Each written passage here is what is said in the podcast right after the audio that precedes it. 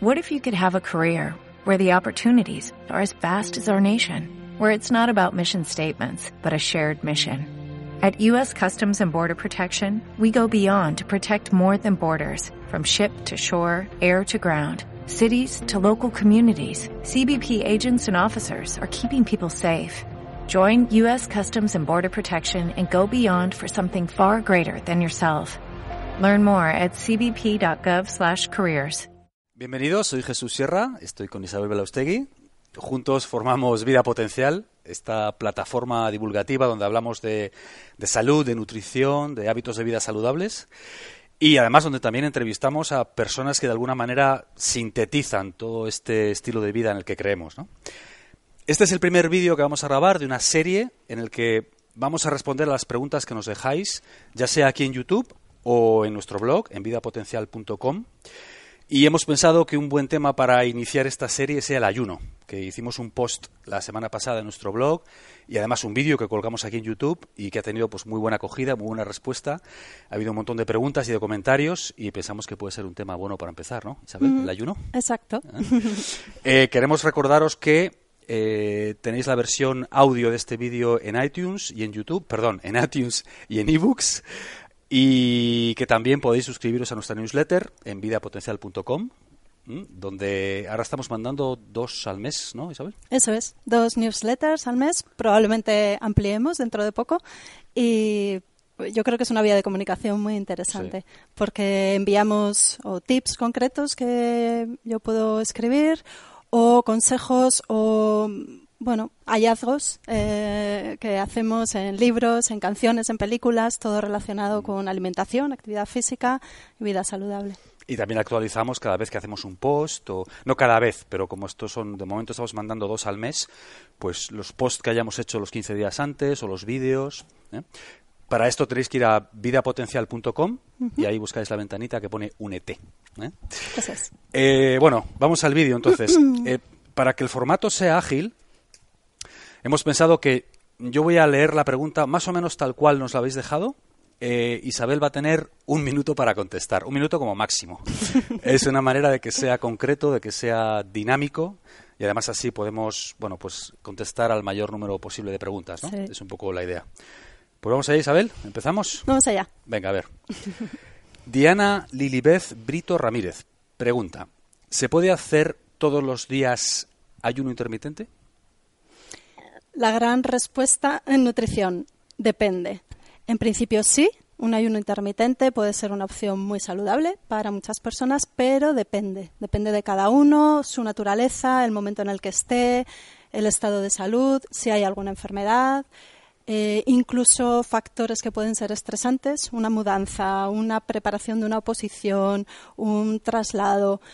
Bueno, todo eso son cargas que hay que saber gestionar y el ayuno puede ser un estresor más, entonces hay que ponerlo en su, en su adecuado lugar.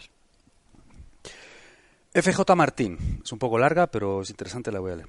Me alegro que descubra el ayuno intermitente. Es todo un cambio en la manera de enfocar la vida y la salud. Quizá falte decir que aparte de todo lo comentado, como la reducción del nivel de insulina, la autofagia, la claridad mental, hay que incluir el aumento de cortisol y de hormona del crecimiento debido al estado de alarma en que ponemos al organismo. Uh -huh. eh, esto se acentúa en las últimas horas del día. Bueno, esto se relaciona con lo que decías el anterior, ¿no? Justo, eso es. Con el ayuno, efectivamente, estamos sometiendo a nuestro organismo a un estrés. Eh, y respondemos aumentando los niveles de cortisol, que es la hormona del estrés. Lo interesante de esto es que el cortisol se ha visto que aumenta cuando se hacen ayunos prolongados, prolongados o diurnos, pero no cuando se hace un ayuno nocturno ah. prolongado, que es también lo que contaba en el vídeo, ¿no? que es una buena manera de incorporar el ayuno intermitente. Saltarse el desayuno o la cena y así aumentamos el ayuno fisiológico que se produce durante el sueño. Este efecto estresor tiene que ver con ese efecto hormético de cómo pequeños, pequeñas dosis de algo que puede ser eso, un, un, estrés para nosotros ponen en marcha mecanismos de adaptación muy interesantes. Pero sí, esta pregunta es eso, muy interesante en este mm. sentido.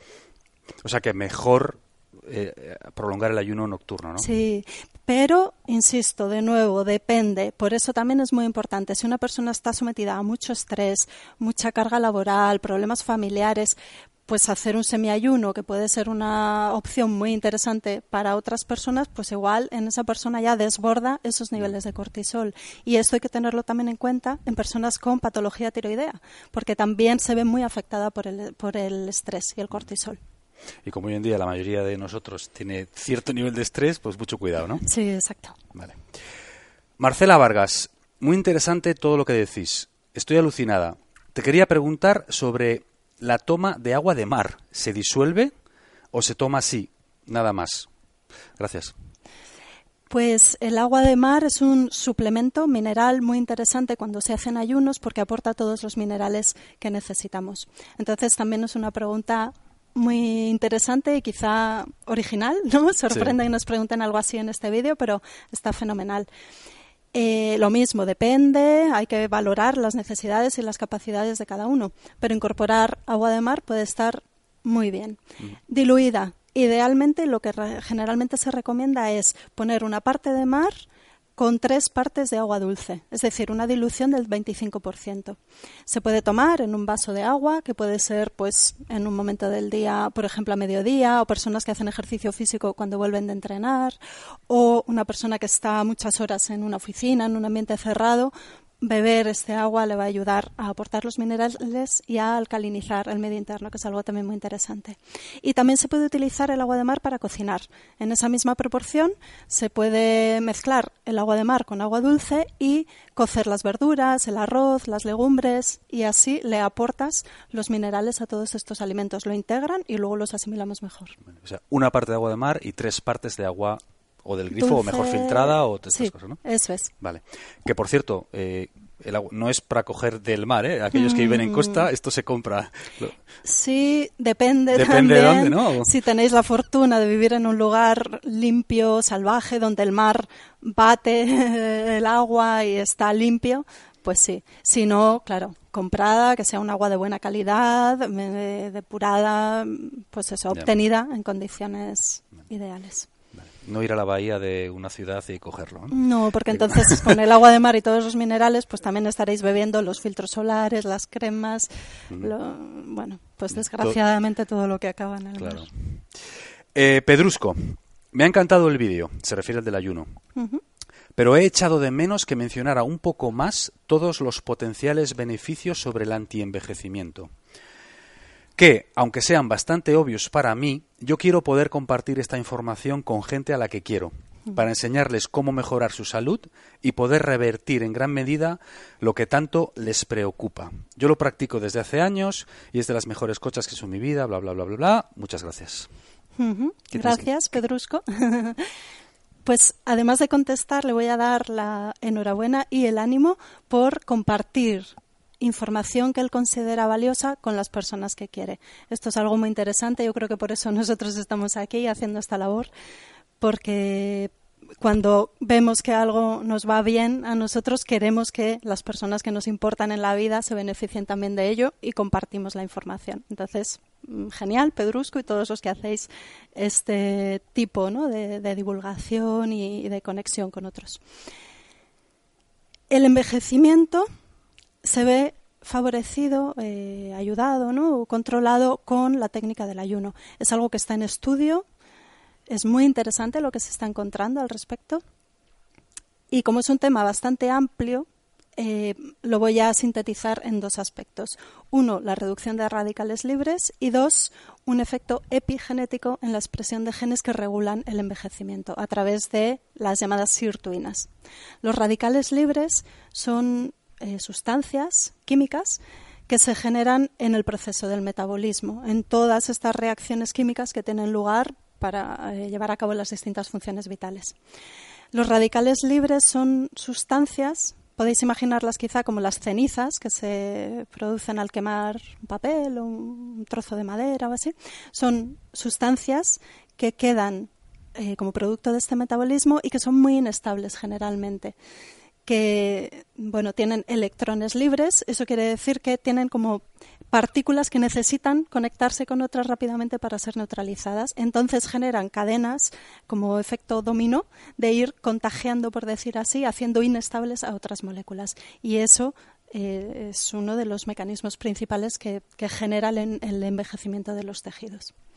El segundo factor muy interesante que tiene eh, que ver con el efecto del ayuno en el envejecimiento es una activación, una regulación de genes que controlan el envejecimiento y que se hace, eh, esto es lo que se denomina un efecto epigenético, que tiene que ver, esto es precioso, con unas, eh, proteínas llamadas sirtuinas, que son algo así como cerrojos del ADN que impiden que éste se exprese. El ayuno lo que hace es que libera estos cerrojos y entonces se pueden activar o regular, expresar de determinadas maneras estos genes implicados en el envejecimiento. Es muy interesante y bueno, se está investigando mucho. ¿eh? estamos mucho todavía. Minuto, ¿eh? Uy, sí, es verdad. Pero es que claro, son preguntas muy bonitas. ya, pero, sí, sí. pero hay más que tenemos que contestar. Eh, Marcelo Fernández. Fernández. Hola, pregunta. En ayuno de 24 horas puedo ingerir mate. No sé si sabes eh, de esta bebida de mi país. Desde ya, gracias. Sí. Se refiere a Argentina, Uruguay. Supongo, ¿no? Marcela, Argentina. Sí, conozco el mate. El mate es una planta de la familia del café, el té, y se toma así, infusionada. Se puede tomar durante un ayuno. Se pueden tomar infusiones durante un ayuno. Se pueden tomar calditos ligeros, el agua de mar. De hecho, en determinadas personas viene muy bien porque eso ayuda también a regular la flora intestinal y cuidar la salud intestinal. Entonces se puede tomar mate, lo que no recomiendo es que lleve azúcar ni ninguna otra sustancia acompañante. Ni leche, por supuesto, ni nada así. Desde que al mate no se le echa leche, pero bueno, los que tomen infusión. Sí, eso es. Eh, Valpa. Hola Isabel, gracias por la información. Hace mucho tiempo que practico el ayuno intermitente 16-8. Mi alimentación es cruda y vegana, pero como huevos y algo de queso. ¿Podrías darme un ejemplo de este tipo de dieta para asegurarme que estoy comiendo la cantidad de nutrientes suficientes por día? Tengo 51 años, gracias, siempre muy agradecida por tu ayuda. Se referirá a que, bueno, qué, espectro de alimentos se debe comer, ¿no? Para poder estar bien. Sí, supongo que quiere decir esto. Eh, de nuevo, depende. Depende de tu estado de salud, tus necesidades y, por supuesto, de la calidad de esa alimentación cruda y vegana. Eh, o vegetariana o flexible, porque bueno, dice que come huevos y algo de queso. Eh, pero es muy importante, y esto aprovecho la pregunta para eh, que quede claro. Una alimentación vegetariana per se o cruda y vegana en sí lo que significa es lo que no ingieres, lo que no comes, es que no tomas alimentos de origen animal, pero no lleva eh, consigo eh, ningún aval de calidad de la dieta. Se puede ser crudo vegano o vegetariano y consumir harinas refinadas, bollería, eh, alimentos procesados que están carentes de nutrientes. Entonces no va a ser una dieta saludable. Una dieta vegetariana, crudo vegana o X que se base en alimentos naturales, frescos, idealmente de la temporada y de la zona en la que se viva y lo más variado posible para asegurar el aporte de nutrientes. Mm. Eso tiene que estar ahí muy claro. También adaptar la manera de cocinar y de combinar los alimentos a, las características de la persona, al estado en el que se encuentra y el momento del año también. Mm. Muy importante para personas que sigan dietas de este tipo restrictivas, que, restringen eh, la variedad de nutrientes, es muy importante eh, hacer una valoración periódica a través de una analítica, por ejemplo, una analítica de sangre de los niveles de mm, determinadas vitaminas, ¿no? en concreto que pueden estar carentes, como por ejemplo la vitamina B12, cuya fuente principal es la carne roja. Entonces, ese es uno de los puntos débiles que hay que tener muy controlados. Y el resto de vitaminas, minerales, etcétera. Es frecuente que los veganos se eh, suplementen con B12, sí, ¿no? Eso es. Si los niveles están bajos, una buena práctica muy sencilla es suplementar eh, la dieta con un plus ¿no? de vitamina B12. Y también aprovecho a decir algo importante. Cuando se eh, suplementa nuestra dieta con alguna vitamina del grupo B, es interesante aportar todas las demás del grupo B, porque si no se producen desequilibrios. Entonces sería B12 más complejo B. Pero Pero eso, por supuesto, después de una analítica de sangre, que lo supervise un médico y todas esas cosas. Eso es. Eh, Marta Cárdenas, le quiero hacer una pregunta. ¿Puedo empezar mi ayuno a las 12 del mediodía y no comer hasta el otro día a las 12? Se debe referir de mediodía a mediodía, supongo, ¿no? ¿Estaría bien así? Espero que me conteste. Muchas gracias. Depende. Lo siento, es que, No, que sí, sí, en nutrición, bueno, y, Y en todo. en medicina, en salud y en todo, tenemos tantos factores. Depende, pues, por ejemplo, lo que hemos comentado antes. Si es una persona que está muy estresada, ahora ya sabe que durante el día el ayuno fomenta la elevación de cortisol, la hormona del estrés, y quizá entonces en ese caso sea más interesante hacer el ayuno nocturno. Si está bien, perfecta, y eso es lo que le va a resultar más factible y más asequible y lo va a incorporar mejor en su día a día, pues entonces estará bien. Eh, Goldi Villarreal. Buen día. Tengo una curiosidad. ¿Sería bueno o no ayunar bebiendo solo kéfir de agua? Muchas gracias. El kéfir de agua es un alimento muy interesante. El kéfir es eh, un hongo, hace una transformación doble, una fermentación doble del sustrato. Normalmente y tradicionalmente, originalmente es la leche de cabra, pero ahora se está haciendo también kéfir de agua. Esta fermentación, al ser doble, produce una em, la aparición eh, fomenta el desarrollo de una flora bacteriana más amplia. Entonces es un suplemento muy interesante como mm, probiótico para cuidar nuestra flora intestinal. Eh, el kéfir de agua se hace con azúcar. Las, las bacterias, los hongos necesitan un sustrato para poder hacer esa fermentación. Entonces, en ese caso habría azúcar, pero está fermentada, entonces se puede, se puede incorporar. Sería, bueno, un ayuno relativo, porque está tomando un alimento. Eh, Chus Covero. Gracias por el vídeo.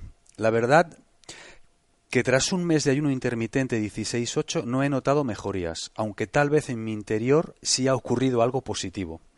No he entendido lo del café cetogénico. No tiene mucho sentido aplicado al ayuno intermitente. No cenar o no desayunar. Si la entrada en cetosis se da a partir de las 24 horas, ¿no es así? Aquí está mezclando la Hmm. cetosis con el ayuno y, Hmm. bueno, el ayuno, ¿no? Sí. Eh, cuando yo recomendaba tomar un café cetogénico en esas horas de ayuno, Mm. em, es porque, claro, se rompe el ayuno. O sea, efectivamente estás tomando un alimento, luego ya no estás en ayunas. Lo que ocurre es que el café cetogénico o el té cetogénico, que es para los que no lo hayan visto o puedan tener dudas, una infusión, pues café o té o mate quizá, si alguien lo quiere hacer con mate, al que se le añade eh, una grasa, una grasa saludable, mantequilla y aceite de coco MCT. Esta bebida efectivamente rompe el ayuno, pero metabólicamente no nos saca de esa vía, esa ruta metabólica de la cetosis, de la generación de cuerpos cetónicos que se produce durante el ayuno y que es eh, la herramienta por la que el ayuno tiene tantos efectos tan beneficiosos. Esa era la explicación. O sea, pero de cierta manera tiene razón en que el ayuno se rompe cuando tomamos un café Claro. Lo que pasa es que no se rompe del todo, podríamos decir, o, que, o no de la manera en la que sí. Perdón. Claro, se rompe el ayuno, pero metabólicamente sí seguimos en, en esa ruta que se pone en marcha cuando estamos en ayunas. Entonces es una manera de llevarlo mejor sin sacar o engañando a nuestro cuerpo eh, para que siga funcionando por esa vía. Igor Artola Lacarra. Eh, hola, eh, ¿se puede hacer ayuno intermitente todas las semanas? Lunes, martes, miércoles, por ejemplo. Muchas gracias, un saludo. Bueno, esto en realidad ya lo has contestado antes, ¿no? Sí, sí, Sí. se puede y es una práctica muy buena para muchas personas y depende. Habrá que tener en cuenta el estado de salud, el tipo de vida, el nivel de estrés, la naturaleza de cada uno. Si está bien y lo lleváis bien, es una práctica muy positiva. Sí. Ayunar más, de- eh, perdón, Verónica Licona ¿no? nos pregunta, ¿ayunar más de 16 horas todos los días afecta a las hormonas? Mm. Muy interesante. El ayuno afecta a las hormonas. Ya hemos hablado, por ejemplo, de la hormona del estrés, del cortisol. Afecta, ya que es una mujer, a las hormonas femeninas. se ha visto, hay estudios de investigación, todo esto está en desarrollo, ¿eh? se está investigando mucho ahora con todo este tema del ayuno.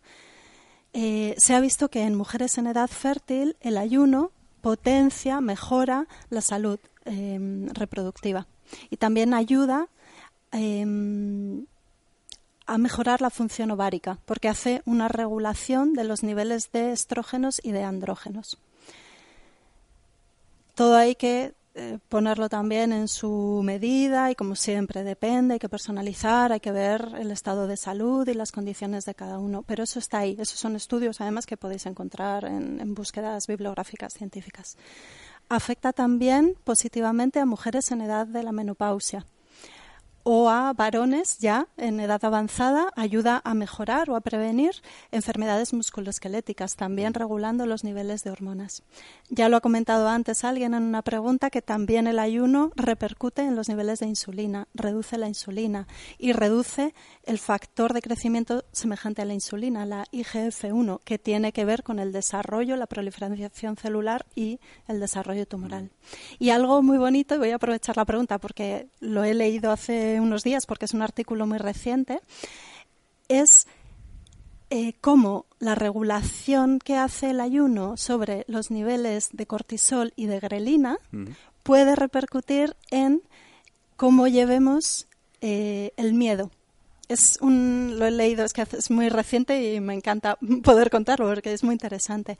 Un artículo publicado en una revista de psiquiatría hizo esta observación de personas que ayunaban, luego toleraban mejor situaciones que les suponían fobias, miedo, pánico y además eh, la respuesta posterior era mejor. Se hacía una especie de entrenamiento de reseteado y era mediante la regulación de los niveles de cortisol y de grelina.